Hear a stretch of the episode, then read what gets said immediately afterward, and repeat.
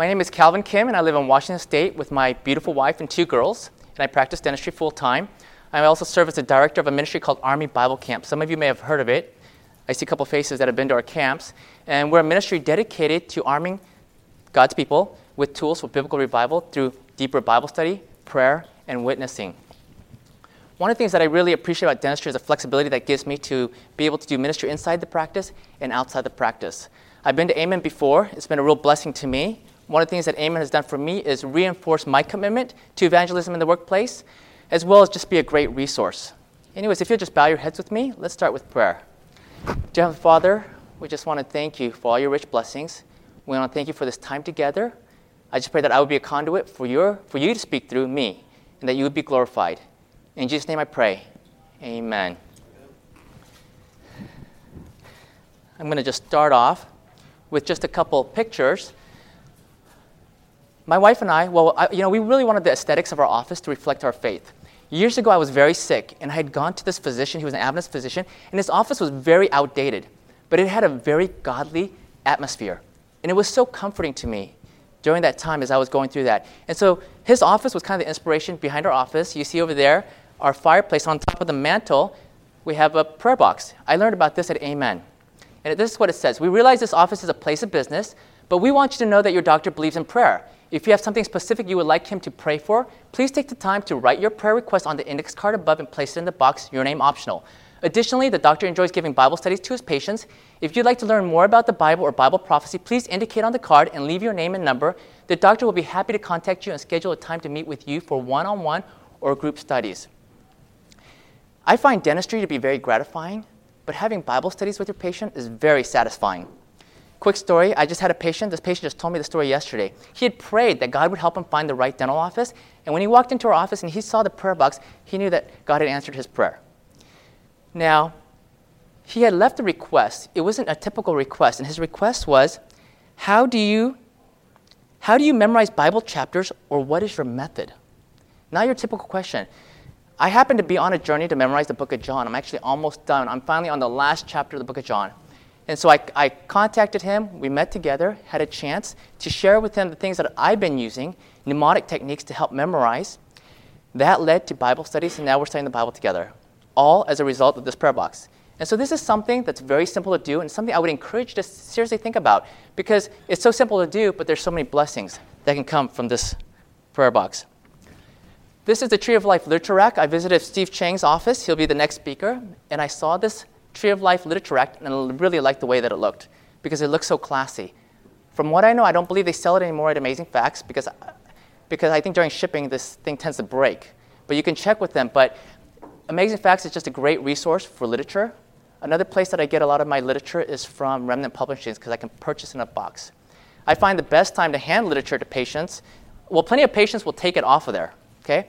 But a good time is when your patient is really thankful and they're really happy, and they're thanking you. It's just a great time to hand them. Or normally I'll say something like this. I'll say, you know, this is a book that I really love, and I love handing it out to my patients. And sometimes I'll just sign my name in it. I'll say, thanks for being a great patient. And I'll sign my name, hoping they won't throw it away, since I wrote them a little note in there. I believe that every Seventh-day Adventist dental clinic is a center of influence. Now, this was a very simple thing that we did, is we had a local artist come in. It was very inexpensive, and she just she wrote scripture on the wall for us. And so this is right behind the front desk, so as soon as the patients walk in, most patients have a little bit of anxiety when they come to the dental office. And so here, Philippians four six, be anxious for nothing. And then on the left is the Nathan Greene painting, of course, with Jesus over the dentist that my best friend had gotten for me as a gift. This is painted in my private office. This is George Mueller's favorite text, Psalms eighty-one ten, open thy mouth wide and I will fill it. I just think for the dentist, I just love the dual application, the local application, and the spiritual application. Now, you probably all know what the dentist's favorite hymn is, right? That's right. Crown him with many crowns. This is our hygiene operatory, and this is a little plaque. This is what it says. A Bible that's fallen apart often belongs to someone who isn't. Now, my hygienist was just telling me how much she loves this little plaque. Patients will come in and sit down, and they'll say, that's so true. There'll be people really of no religious persuasion that will sit there, and she'll see them pondering on this, the words of this plaque. And she says some people, several people have told her, my grandmother had a Bible that was falling apart, and they relate the plaque to the nurturing of their grandmother. And so what this does is this little plaque is just a great little conversation piece, conversation starter. This practice happens to be in the country, and so we've kind of got a country feel to this. My other practice is in the city, and it's and, and we don't have scripture on the wall. We have different things at that at that practice, but I'm just showing you pictures from this particular office. I had this painted. I had this written right above my doorway. You are now entering the mission field, just as a constant reminder that for each one of us, the world is our mission field. I once asked a patient if she would like me to pray with her. I'm pretty sure she started crying, and this is what she said. She said something to the effect of, "I have no one to pray with." It made me realize that for some people, our offices may be the only exposure to spiritual influences or gospel truth that they may be encountering on a regular basis. For me, it was almost kind of a foreign thing that she had no one to pray with, because most of us, we have so many people to pray with. When I was asked to do a presentation here at the Amen conference, they specified that they wanted to be a topic that would qualify for dental continuing education credit, so you will be receiving C E credit for this presentation. The topic that I will be presenting on is practice growth. I believe that every dental Adventist dental office is a center of influence, and it should be thriving. A well-run dental office Dental office or dental business brings glory to God and increases our effectiveness for witness. Now, the reason why I chose this topic is it's one, it's a topic that I felt very comfortable presenting on, and it's one of the aspects of dentistry that I enjoy the most. In fact, so much so that my last three dental practices have all been scratch sharp practices from the ground up.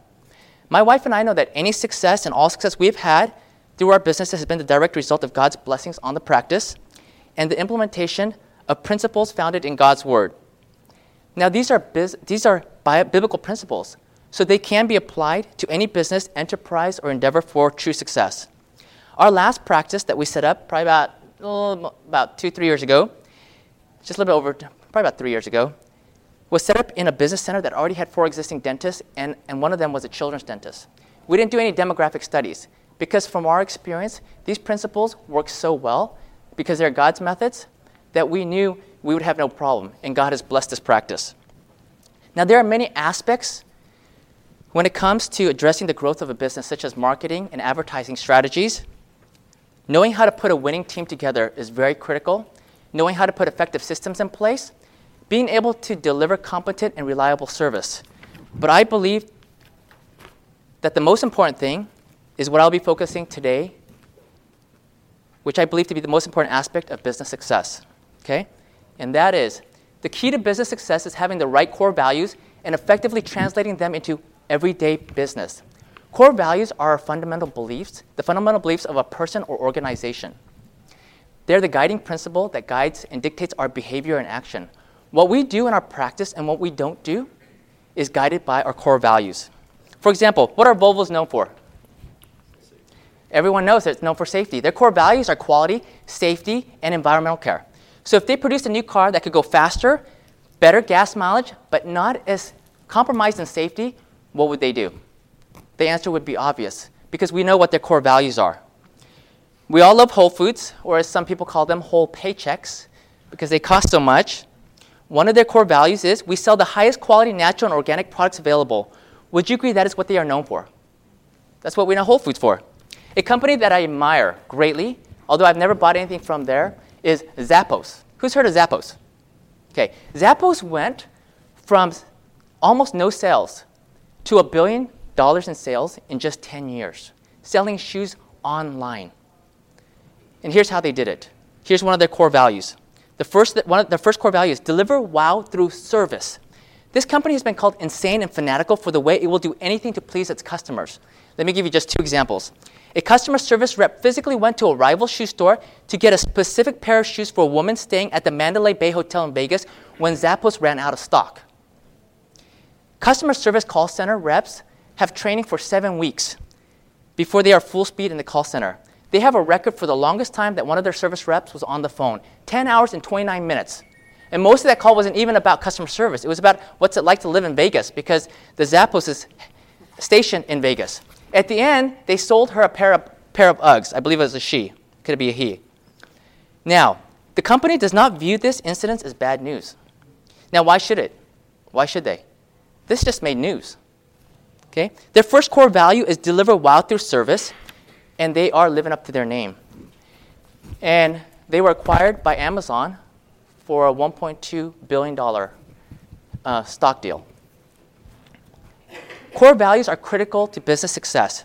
Now, if you don't have personal core values, or if they're ambiguous or unclear, it might be difficult to accurately create core values for your practice or business. But by virtue of you sitting here for this presentation, I will submit that all of us have a similar worldview and that we all have similar core values which are founded in God's Word. Amen. During this presentation, I will identify a few basic core values that should be a given for any Christian enterprise. These concepts are very simple to grasp, almost elementary as you will see, yet there are no shortage of businesses that struggle and fail to thrive. This failure stems from a number of reasons. The first reason that core values do not become a part of the culture of the business is because the leaders or the senior executives do not live them. And I'm actually going to go through examples, so you'll see this later on. Whether your core values are written or not, said or unsaid, if you live them, your office will know exactly what they are as they will see it demonstrated in day-to-day business. If there are no core values, then guess where the focus lands? The focus lands on making as much money as you can. And that will be perceived by your patients or your customers. Other reasons are lack of intention, intentionality, lack of insight, or just plain blind spots. Another is people can be myopic, they're short-sighted, they don't see the bigger picture, and they can't see the forest for the trees. When they are short-sighted, it may appear too counterintuitive. Now here's a definition of counterintuitive. Contrary to intuition or to common sense expectation, but often nevertheless true. So let me give you a good illustration of something counterintuitive. This is what Martin Luther said. Work, work, work from morning until late at night. In fact, I have so much to do that I shall have to spend the first three hours of my day in prayer. This seems very counterintuitive. If you are so busy, how can you spend three hours just in prayer? But you and I would agree that less time in the day with God's blessings will accomplish more than a full day without God's blessings. And while we would agree, how many of us would actually spend three hours in prayer on a very busy day? So even though we can intellectually grasp the concept, not many will implement this into their own life. And so do you understand the point I'm trying to make with this illustration? I want to introduce you to a basic concept that I learned, that I learned years ago from Howard Ferran. He's the founder of Dentaltown. Some of you may know who he is. It's called the Purple Cow Concept. Imagine you're driving down the highway, and you're just going through fields. And you see a brown cow, a black cow, spotted cow, Holsteins, Jerseys, brown Swiss. You're seeing cow after cow. And then you happen to see a velvety purple cow. Who's seen a cow like this before? No one's seen a cow like this before? If you saw a cow like this, would you remember this cow? Why? Because it's so unusual, it's so different. So let me illustrate a purple cow. Before I went to dental school, this was probably over twenty years ago, I was in a pre-dental class at Pacific Union College, and we had a guest lecturer. He was a dentist. His last name was Payne, P A Y N E. Now, that's not an unusual name.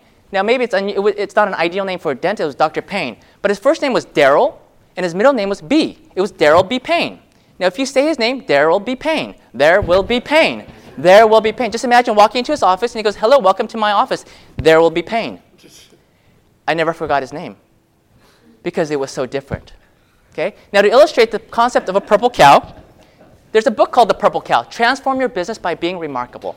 I'm going to just give you a practical thing that we did at my office.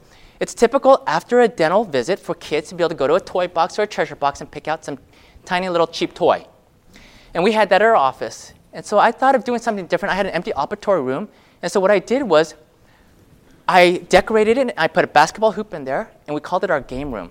And so when the kid was done, they got to go in there, and they had to make one basket to win their prize.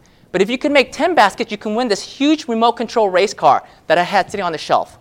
The kids loved the game room. Okay? Now, what, what was so unique about the game room? No one else had a game room.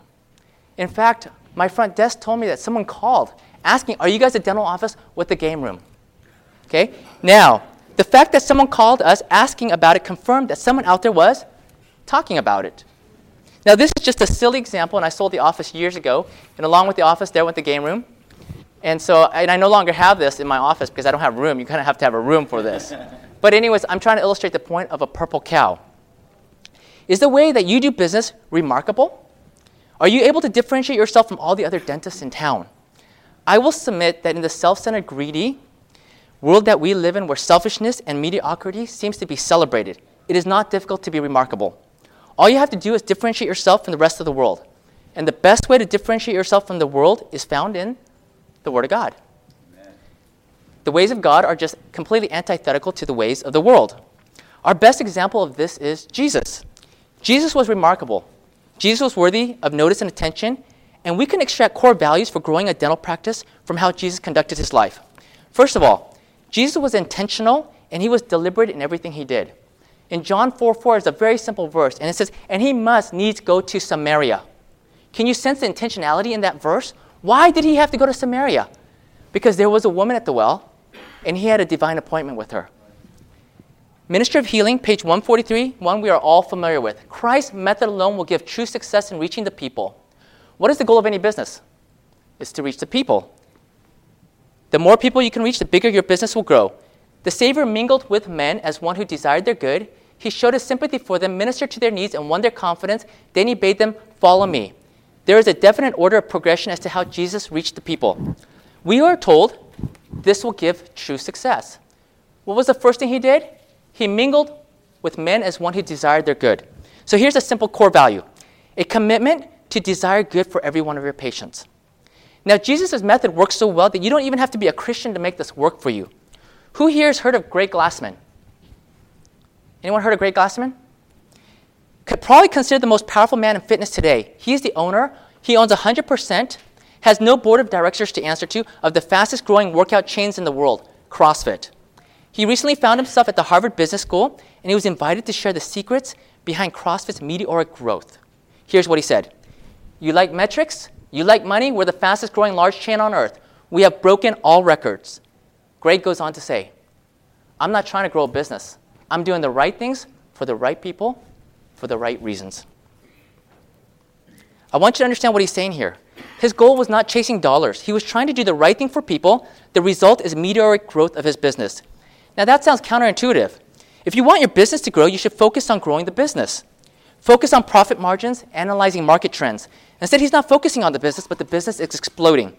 Based on what he said, we can assume that one of his core values is a commitment to doing the right thing for people. Now, there are newer enterprises like Virgin Atlantic and First Direct Bank that have been invariably successful by creating a culture of focusing on people. Sadly, businesses that can embrace and execute such principles are very much in the minority. Jesus focused on the people, and as a result, he won their confidence. If you can win the confidence of your patient, you don't have to sell them dentistry. They will do whatever you recommend because they know that you have their best interest at heart. They will send in their spouse, then their kids, tell all their other family, friends, and neighbors, and your business will thrive at worst or explode at best. Imagine if each of your patients become a walking billboard for you and your practice or business. Envision the exponential growth that is possible. If you want your dental practice to grow, you want them to accept your treatment plans, if you want to exert a spiritual influence in their lives, whatever it is that you are aiming for, the key is to win their confidence.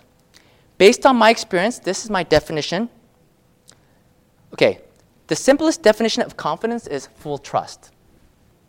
How do you win their full trust? Based on my experience, this is my definition of how you win somebody's trust. It's the cumulative effect of little things or experiences that lend itself to building trust. Now, this is why winning the trust of your patients is such a vital key to success in business. We're told the greatest want of the world is the want of men, and I'm going to summarize the rest of the quote, which is basically men who are true and honest. This quote tells us that there is a lack of something necessary in the world.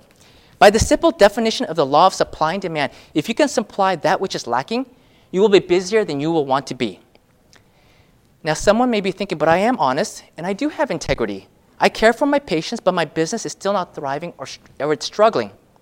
I truly believe that most dentists have integrity and seek to do the best for their patients. Where many are failing in winning confidence in their patients is not that they don't have integrity or that they don't have the clinical skills, is that they are perceived as not having integrity.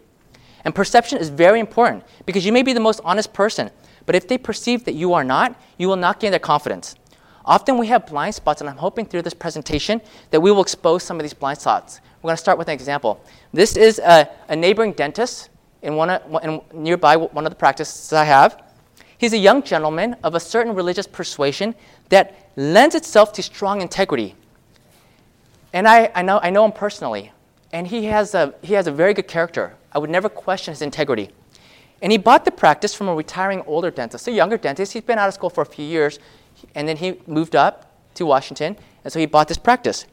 And I've had quite a few patients transferred to my office from his office. And I'm going to say that this kind of a scenario is very common. Why do you think that patients are leaving his office? The most simplest answer. Okay, he's not winning their confidence. Okay, for whatever reason, he's not winning their confidence, so they're leaving. Now, I'm going to give you some facts, okay? And I know some of these facts because I have a gal who works for me that used to work there. And plus, I know what the patients are telling me.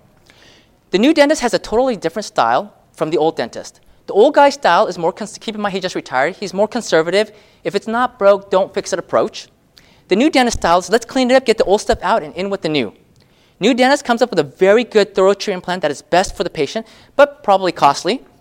Patient is confused. I've been seeing the old dentist for years. She told me all this is just fine, and now you're telling me I need all this new work. So I'm going to summarize what the problem is. Though he's an honest and good dentist and his treatment plans are in the best interest of the patient, you cannot tell a patient that has been seeing a dentist for years and years that they need all this new treatment when you haven't won their confidence first. So they are leaving him and looking for a second opinion. By this time, it's too late. I see this kind of stuff happen all the time.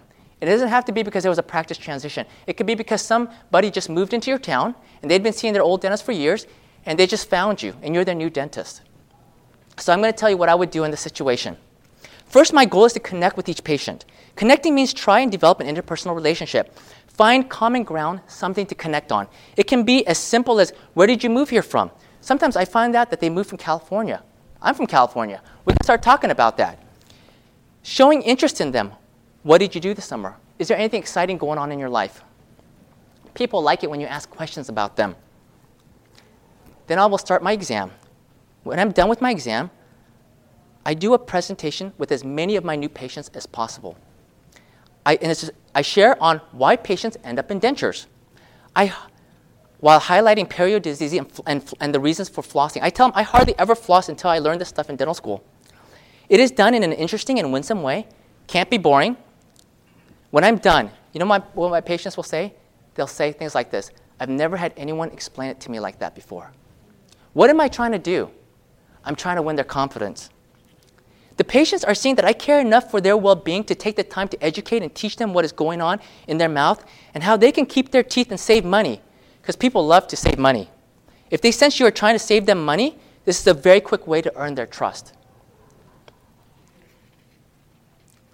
In this kind of a situation, or for us, it could be a new patient who just moved into town and left their former dentist who they have been seeing for years. My goal is really to be as conservative as possible. Ideally, I hope I don't even find anything. You know why? Because when I tell the patient we haven't found anything, everything looks great, you're good for another six thousand miles, keep it up, patients are happy. I want to make the patient happy on their first visit. Remember, what's the most important visit? The first visit. This is first impressions. But, however, if I find needed treatments such as active caries or a cracked tooth that needs a crown, I want to show it to the patient so they can see it for themselves. I want to show it to them on the radiograph, show it to them in the mouth, use the explorer so they can feel and see the crack or feel the stickiness. I go, do you feel that stickiness? And by the time I'm done, they know exactly what they need because I've explained it to them. They don't need to go get a second opinion. They're already convinced that they need that treatment. It's like a contractor telling you, you need a new expensive heat pump for your house, and you're scratching your head and wondering, do I really trust this guy? Do I really need one? Or do I need a second opinion? Versus the contractor that tells you you need a heat pump. He explains to you how heat pumps work. He explains to you what went wrong with your heat pump. Then he shows you why your heat pump is broken. And when he's done, you're totally convinced, I need a new heat pump. The key is educating the patient. Educating leads to understanding, and this will lead to trust.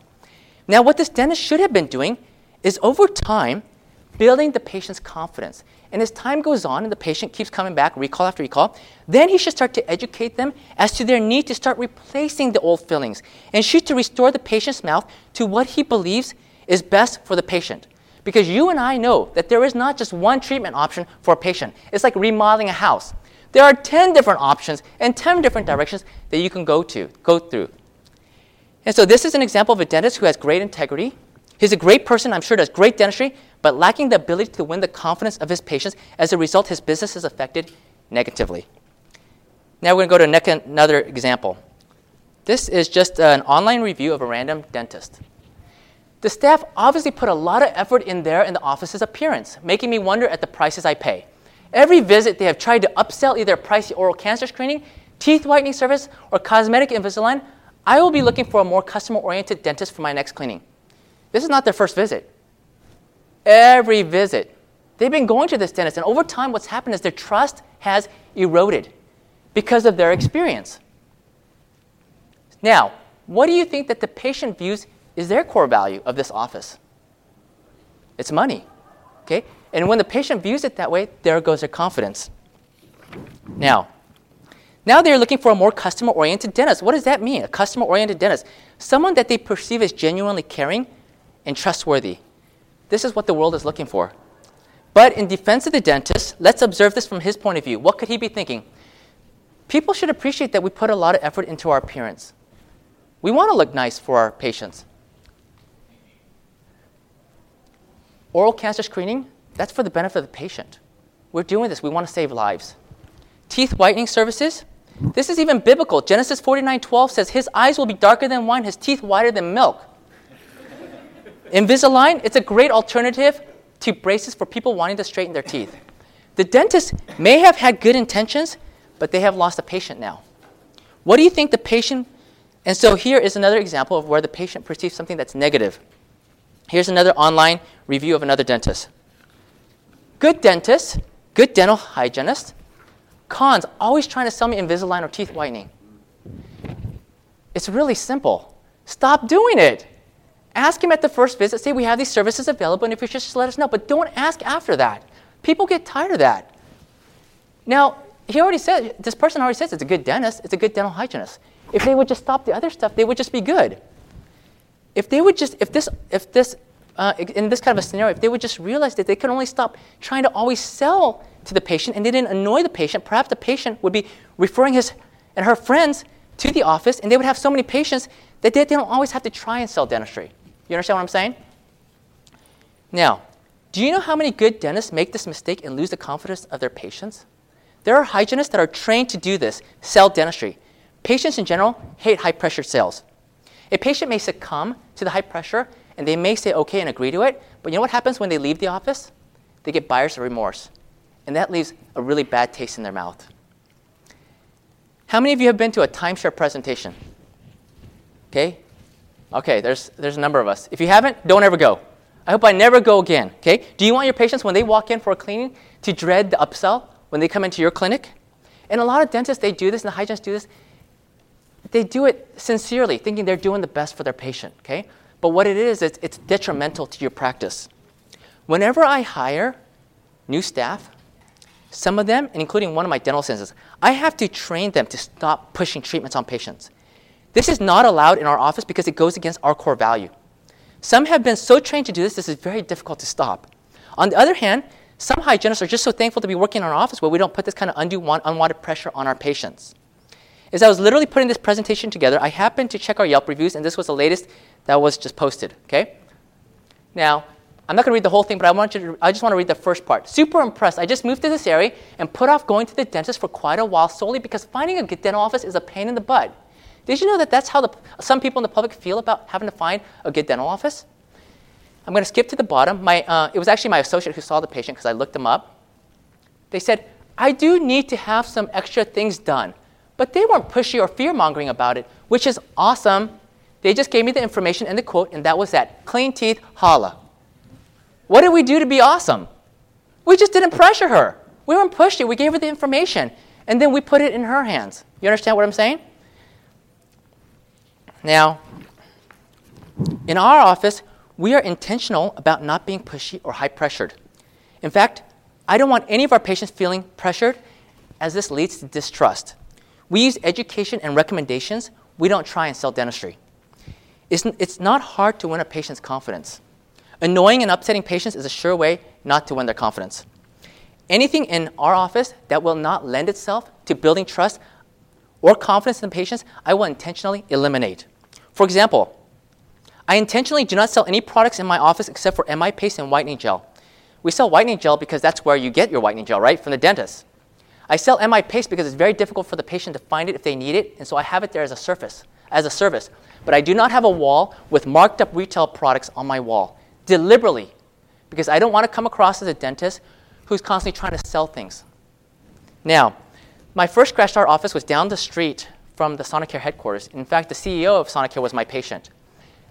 We had really good relationships with them, and of course they wanted me to sell Sonicare in my office. I didn't sell Sonicares in my office. Do you know why? I would tell my patients to go and buy it at Costco because it's cheaper. Do you think the patients appreciate that? And I take that back. I might have maybe had a few, maybe might have sold one or two, and I, I, I may have realized this is not a good idea. But I just tell the patients, go to Costco. Because what I don't want happening is, is let's say I sold it to them for five dollars or ten dollars more. Costco can sell things for pretty cheap. And then they're at Costco and they go, oh, wow, I could have bought it here for five dollars cheaper or ten dollars or twenty dollars cheaper. And I don't want any of that kind of perceived negativity in my office.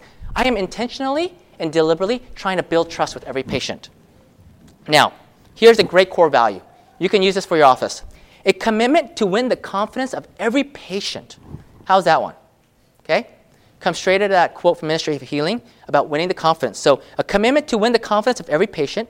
Use this as a barometer as to when you make policies whether it is in line with your core value or not. Let me give you a perfect example. A lot of offices have a, have, offices have a policy where they don't dis- discuss fees over the phone.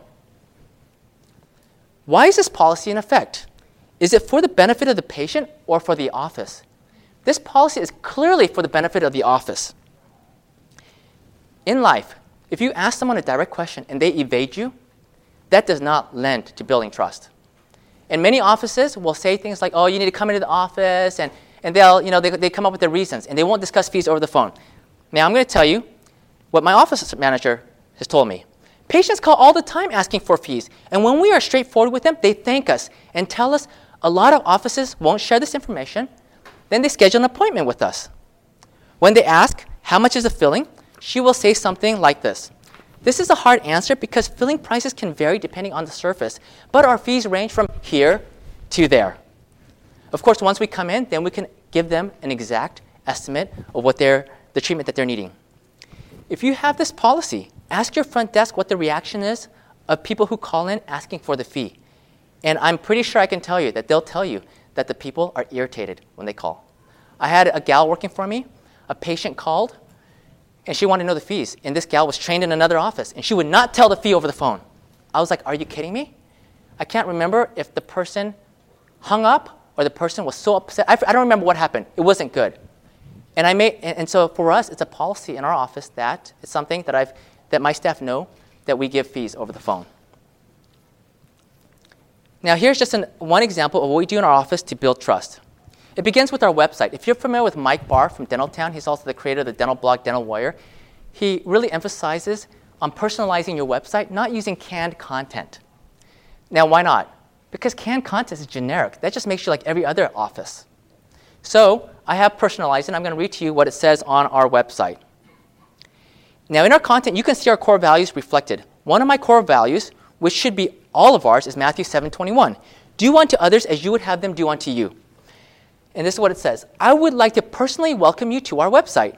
My goal is to treat our patients exactly the same way that I would want to be treated. So what does that mean? I will tell you what I would look for in a dentist. I would want a dentist that practices with utmost integrity. That means someone who is honest even if no one is looking. I would want a dentist that stands by all of their work. I would want a dentist with gentle hands and seeks to provide the most painless dentistry possible and will listen to what I have to say. Last of all, I don't appreciate pushy salespeople, and I would want a dentist that doesn't put undue pressure on me to do things I do not want or makes me feel like they recommend unnecessary treatment. If this is the kind of dentist you are looking for, I am confident that you will be happy with our services. Please look through our website and get to know us. If you go to the Smile Gallery, you can see actual before and after cases that I have done personally. My personal cell phone number is recorded on our answering machine, and any of our patients can reach me at any time for any questions or needing an emergency dentist. If you would like to ask me any questions, please feel free to call me directly on my cell phone at two oh six, five seven nine, nine two seven nine. And that is our that is my cell phone number. It is my personal guarantee that I will not stop until my patient is comfortable and happy with their dental care. Many smiles and blessings, Calvin Kim. Our website works well for us. If you if you want, you're welcome to use this verbiage, okay? All I ask is stand by what you are promising to deliver, okay? How did I come up with these core values? All I did was just compile those things that patients really want from a dentist, and then compile those things that patients really don't like. And what we're telling them is we're going to give you what you want and not give you what, and try our best not to give you what you don't want. Is that the kind of dentist that you would want? Okay, we're telling the patients, you want an honest dentist, we will deliver integrity. Now, I have come to find out through my professional experience that integrity means different things to different people. I always tell, I will often, and during an interview, I would tell them how important integrity is, and they always tell me how important it is to them too. And then I'll catch them saying some silly lie, like, oh, you know, I, I told my new phone that I'm still working for this other employer because they gave me a discount. And I'm like, are you realizing you're just telling me that you lied just to get a discount? When I'm working on a child and the child is saying things like this, are you going to give me a shot? Are you going to give me a shot? And I have an assistant and she'll say something like, nope, you're not going to get a shot. I will talk to that assistant afterwards and I'll say, you're lying to the child. Don't do that. There are other ways to handle these things. But that's how core values are translated into everyday business, by them seeing how you are living out the core values. And so to me, integrity is absolutely important. Sometimes I may see what looks like a cavity in a tooth because on the x-ray it looks like a radiolucency, and I open it and there's nothing there. I will tell the patient, it looked like there was a cavity, we opened it, there's nothing there, I'm not going to charge you for it. Do you think that lends to, man, this dentist doesn't know what he's doing? Or do you think that lends itself to building confidence and trust? Now, we will treat you the way we want to be treated. That is, do unto others as you want them to do unto you. You don't want pain. We want to be as painless as possible. I wish that I had time to just talk about the different distraction techniques we use at our office. Sometimes if I got a child who's really difficult, I'll have my assistant spray water and suctioning while I'm giving the anesthetic, and the child just thinks we're just kind of suctioning. And so we use distraction techniques. Distraction techniques work very well. If you're going to give a horse an injection, are you going to just stab the horse with a big twelve-gauge needle? Or would you maybe slap the horse and then give it a shot so the horse is kind of distracted and doesn't realize it just got a shot? We do this on animals. Like, when, you know, it just comes natural. When you're giving a, sh- a shot to a cat or a dog, you shake that cat or dog or scratch him. My wife's holding him down, I'm scratching him, and then one of us is giving a shot. But it's amazing how many people don't do that with patients. I have seen patients just stick that, I mean, uh, doctors stick that needle right into the palate. Pressure techniques. There are, there's a lot of techniques out there, and we're not going to get into it for the sake of time, but there's things that you can do. Now, we try to make this an emphasis in our office, that we try to make this painless. I like to say to my patients before I start, I'm going to try to make this as painless as possible. I'm trying to give them reassurance. Can we make our shots one hundred percent painless? No, we can't. But I'll tell you what, I think we do more so than a lot of the offices around us, because this is one of our emphasis. This is one of our purple cows. It's something we want to we want to deliberately do because it's something we know that universally all patients hate, getting the injections. I was told recently, well, I have been told by my staff that my current associate gives very painful injections. This makes me very happy, as it is a part of our core value. The reality is, is that most of us all in here, if we took our time, we can all give very painless injections. We've been doing it long enough. We can all do it, okay? But the, but the point is, are you making it an emphasis in your office? So that sometimes patients will say things like this, man, I had a dentist years ago that used to do that for me. Boy, you know what I mean? Or you guys do this so well. Now, we emphasize to our patients, not only on our website, but in the office, that we stand by our work. Don't hesitate to contact us. We do this for the same reason people love Costco and Nordstrom's, because they have such great return policies. Does this cost them a lot of money? Of course it does. And why do they do it? Because it makes them so much more money. And so if a patient is unhappy for any reason, don't worry, come back in, we'll redo it, or I'll refund you back your money. No fuss, no muss. Now, is it difficult for... Now, here's the thing. When you have a policy that you're emphasizing like this, because I tell my new patients, I say, and by the way, I, I just want to let you know we stand by our work. Okay? Now, when you tell patients that and you emphasize that, the important thing, obviously, is to make sure you get it done right the first time. But sometimes we have redos. Sometimes I have to give a refund on a rare occasion. Do you think that's painful or difficult for me to give a refund? No. I don't hesitate to do it. You know why? Because upholding our core value is more important to long-term business success than saving a few hundred dollars now and leaving a patient dissatisfied or less than happy with our services. Whether this costs us money out of our pocket or not is minor. Going back to Zappos, here's what Tony Hsieh, the former C E O, he's the former C E O because I had mentioned that they were acquired by Amazon for an all-stock deal of one point two billion dollars. And here's a perfect example, illustration of something that might seem counterintuitive for small business owners. Our philosophy at Zappos is that we're willing to make short-term sacrifices, including lost revenue or profits, if we believe that the long-term benefits are worth it. Protecting the company culture and sticking to core values is a long-term benefit. These guys get it like nobody else. No wonder they grew to a billion dollars in ten years. Second reason. Here's another reason why a good dentist can be perceived as untrustworthy. When there's a disconnect between what the dentist deems is best for the patient and what the patient deems is best for their situation. It's like this. Do you want to have a contractor that tells you what kind of house you should live in and how much it should cost? Or do you want a contractor that wants to know what is your style? Do you want a Mediterranean style home or Craftsman style or a Hampton? And what is your budget? What would you want for yourself? Sure, we are dentists and we know what is we know way more than the patient, but if you take this approach, this is a sure way to lose their confidence. Your job is to guide the patient and educate them, emphasis on giving them all their options and helping them to make the best decision. After all, it's their mouth, it's not yours. Let them feel like they're in control of their own mouth. As I was putting together this presentation, on that day, on one of the days I was working on this, I had two patients tell me their stories. And I'm going to tell you this real quick. The first patient had a, had a severe, she has a severe buccally malpositioned canine. Her dentist wanted her to get braces. She didn't want braces. She said they argued about it for twenty years. He really just wanted the best for her, which would be get braces straightened out and put in. Now, the two teeth behind it actually just come right into position. She went to another dentist. Guess what the other dentist said? Why don't you pull it out? You could sense frustration as she talked about her former dentist. Second patient came in wanting adjustment on her lower partial because she said it hurt. She said it hurt as soon as she got her upper partial. Her dentist told her that's not possible. Now, I wasn't there, but to me it seems like cause and effect. Okay, new partial. Well, something happened right after she got the new partial. Anyways, he wouldn't adjust the lower partial because it fits so well. And it was a great fitting partial. So I took it out, found out where it was hurting it. I just made a little adjustment on the lingual flange, put it back, and the patient was just happy as a clam. That patient is now my patient. Why? It's so simple. Because he wouldn't listen to the patient. Because he knew what was best for the patient. Here's what we are told Jesus did. He showed his sympathy for them, ministered to their needs, and won their confidence. I'd sum up this core value as a commitment to show compassion to each patient. Jesus listened. He related to them and then supplied their need. When a patient comes in, listen to what they are asking for, and unless it is morally or ethically wrong, and most of the time it's not, do your best to accommodate their requests. This wins confidence. This was also an issue with my neighbor dentist that we started out with, who was losing patients. I had a patient that was frustrated because he wanted a su- certain tooth addressed, but the dentist was more concerned about all the other teeth that needed work. Zappos has ten core values. Their tenth core value is be humble. I really like that one. Being humble leads to trust. People immediately put their guard down.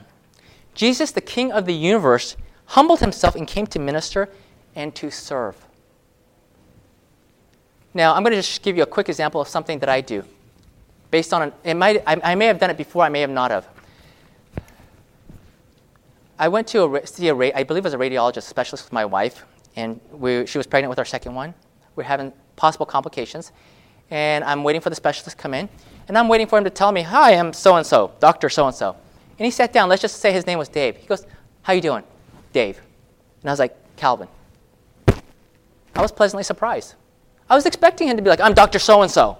But he was like, hey, I'm Dave. And immediately, I liked him. Now, this is what I typically do when I walk into a room. If I've got a child patient, it's my first time, I want the mother in that room. Okay, because I want her to see my interaction with the child. I will come up and I will look the child in the eye and I'll say, hi, how are you? I'm Doctor Kim. And I'll shake hands. Then I'll go to the mother. I'll say, hi, how are you?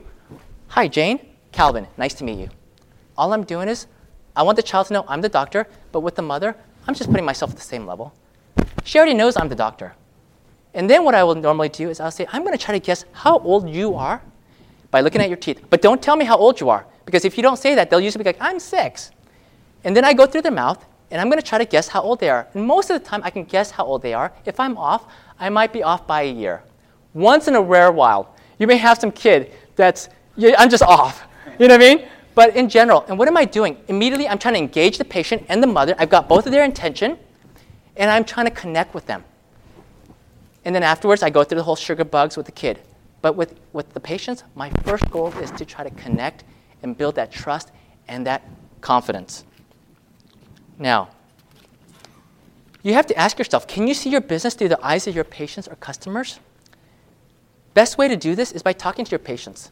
Do you have questions on your patient forms like this? Why did you leave your previous dentist? How can we accommodate you better during your dental visits? We want to know these, this kind of information so we know how best to serve our patients. Now, I'm trying to expose blind spots. If you think that you are a caring and honest businessman, but you don't find your business to continually grow and expand, you need to closely examine your business practices to see if there are blind spots in your practice, in your business practices. Just recently, one of my office managers came to me and said, "You told us to tell you if we saw you doing something that could be perceived negatively by the patient." My assistant had done something that I told her not to do, and I was a bit sharp in the way I communicated to her in front of the patient. I thanked my office manager for bringing it to my attention, and I totally concurred with her. I want to know what my blind spots are, and unless you ask your staff to bring these things to your attention, they're not going to tell you. They're not going to tell the boss, "By the way, you're really messing up here." Fulfilling our mission to provide great care and service to our patients is much more important than stroking or protecting the ego or feelings of anyone in the office, which includes me. Do we make mistakes in our office? Sure we do. We are not perfect, but we sure do our best to learn from our mistakes and make sure to try and put systems in place so that we can minimize our mistakes. As a business, profit and production is important to us. I'm not a five oh one c three. This is my tent making. In fact, I give my office managers benchmarks, and when they reach these goals, we reward them. But the point that I want you to understand is the means by which we achieve our goals. Not by focusing on how much money we can make, but by seeking that which is best for each individual patient's needs. This means that we may or may not see immediate increased revenue or profits, but we stick to our guiding principles to our best of our ability. And in my personal experience, we have seen the returns come back in multiple folds. I'm going to use two simple examples that we can all relate to to try and drive home the point that I'm trying to make through this presentation. You're needing a new car. You go to the car dealer and meet the salesman. He is quite the nice salesman, but his goal is to put you in the car that will net him the highest commission. He is sociable and fun, but very pushy, and is pressuring you to buy the most expensive car with all the upgrades. He gets you creative financing, and now you drive away with a very expensive car with all the bells and whistles. Your initial excitement dies down quickly as buyer's remorse sets in. The added financial pressure of monthly payments above what you could comfortably afford leaves you anxious. The car salesman has left a very bad taste in your mouth, and every time you think of him, you wish you had never met him because he was clearly looking out for his best interest, not yours. He has made his commission, and you are now stuck with uncomfortable monthly payments with high interest charges. We can all relate to that, right? Okay, second example. You meet the car salesman, and he seems like a nice guy. As you talk to him, you sense he is trying to get a handle on what your specific needs are so that he can put you into a vehicle that will best suit your needs. He lets you know that they have many options and that he wants you to know what all of them are so that you can make the best informed decision. After all, the car is for you, not for the salesman. He is kind and helpful through the whole process. You decide to finalize the purchase and drive away feeling like you made the right purchase, and the salesman helped you save money. As each day passes, you are more and more convinced that this was the right purchase for your specific needs. You know you will want to use a salesman again, and in the meanwhile, anytime a friend mentions that they need to buy a car, you tell all your friends about him. This salesman is happy because he knows he was able to help you find the car that was best suited for your needs. As a result, he keeps getting more and more referrals for his great service. The majority of businesses in this world are in the category of the first example. They are seeking for maximum profits.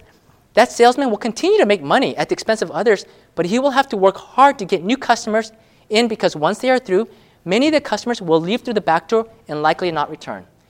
Dentists do this all the time. They market and market and get all these patients. They don't understand why they're leaving out through the back door. A healthy practice will only continue to grow and grow and grow. You're going to need more room. What are we going to do? Are we going to get more staff? Are we going to get another room? Do we need? A healthy practice should continue to grow. The people that are leaving should be the people who are moving out of town.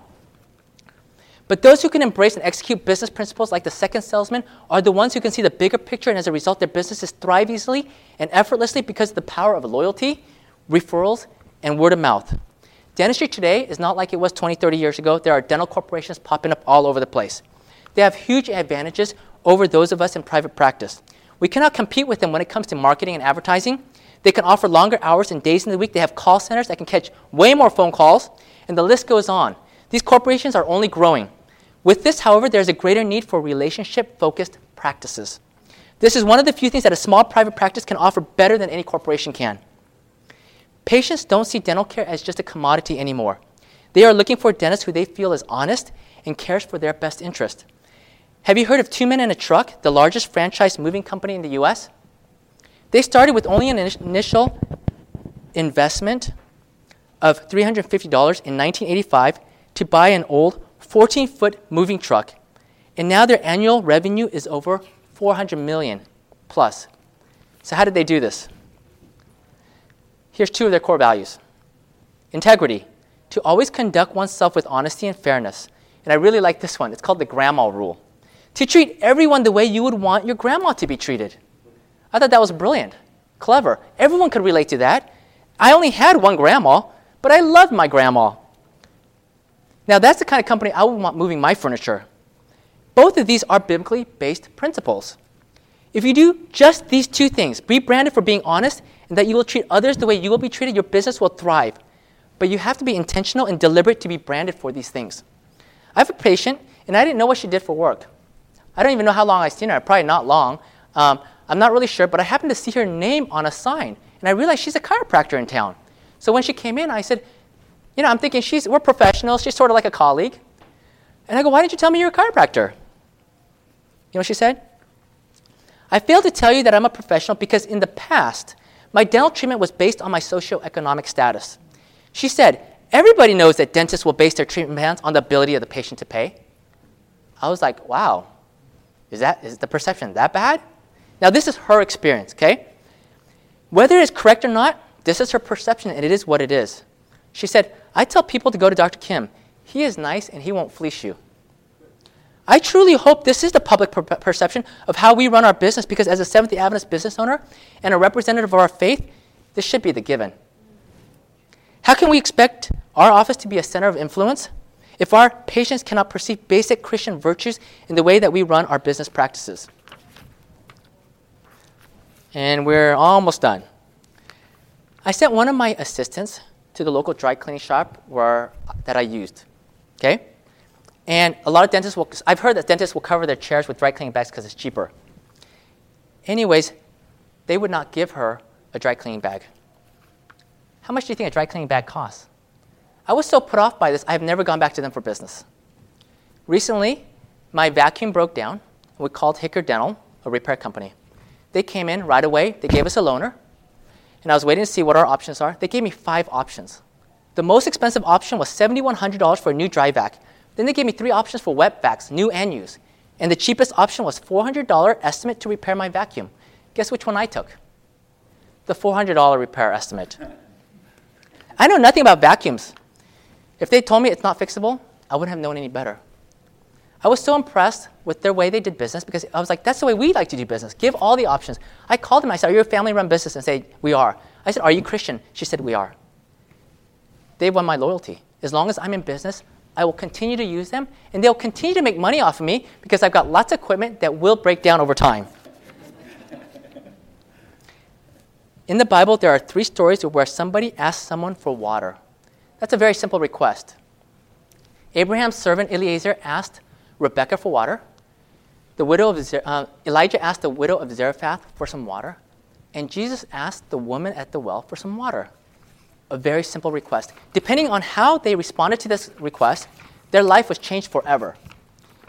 Rebecca, she didn't know she was passing a test, but she had passed a test. And she became a part of the channel through which the Messiah was born. The widow of Zarephath, her sharing her water with Elijah saved her life and saved her son's life. And for the woman at the well, she met the living water. Amen. The point of this is, be faithful in the little things, for life and business is often made up of little things, and the little things can make a huge impact. If your business is struggling, you may be inclined to think, if I just had a newer building, or better location on the other side of town, maybe a new C A D C A M milling machine would help my business. If your business is struggling, take a close look at all your business practices, talk to your staff, examine your core values. Often it's the little things that you are doing or not doing that can have huge consequences on your practice success. Because the dry cleaners were not willing to give someone one cheap plastic dry cleaning bag, they lost me as a customer and they don't even know it. And Hicker Dental, because they took a few extra minutes to give me all the options, not a big one, just took a little time, they have won me as a customer for life. We're told here in Child Education, paragraph two seventeen point two says, success in this life, success in gaining the future life, depends upon a faithful, conscientious attention to the little things. It is my prayer that God would bless each and every one of you and all the endeavors that you sent your hand to. Amen. I also want to add this. What we did is we took the principles that Jesus gave for winning souls and applied it to business. But you can take everything that we just discussed and apply it right back to what it was intended for, for winning souls. May God bless all of you, and thank you for your time. This media was brought to you by Audioverse, a website dedicated to spreading God's Word through free sermon audio and much more. If you would like to know more about Audioverse, or if you would like to listen to more sermons, please visit w w w dot audioverse dot org.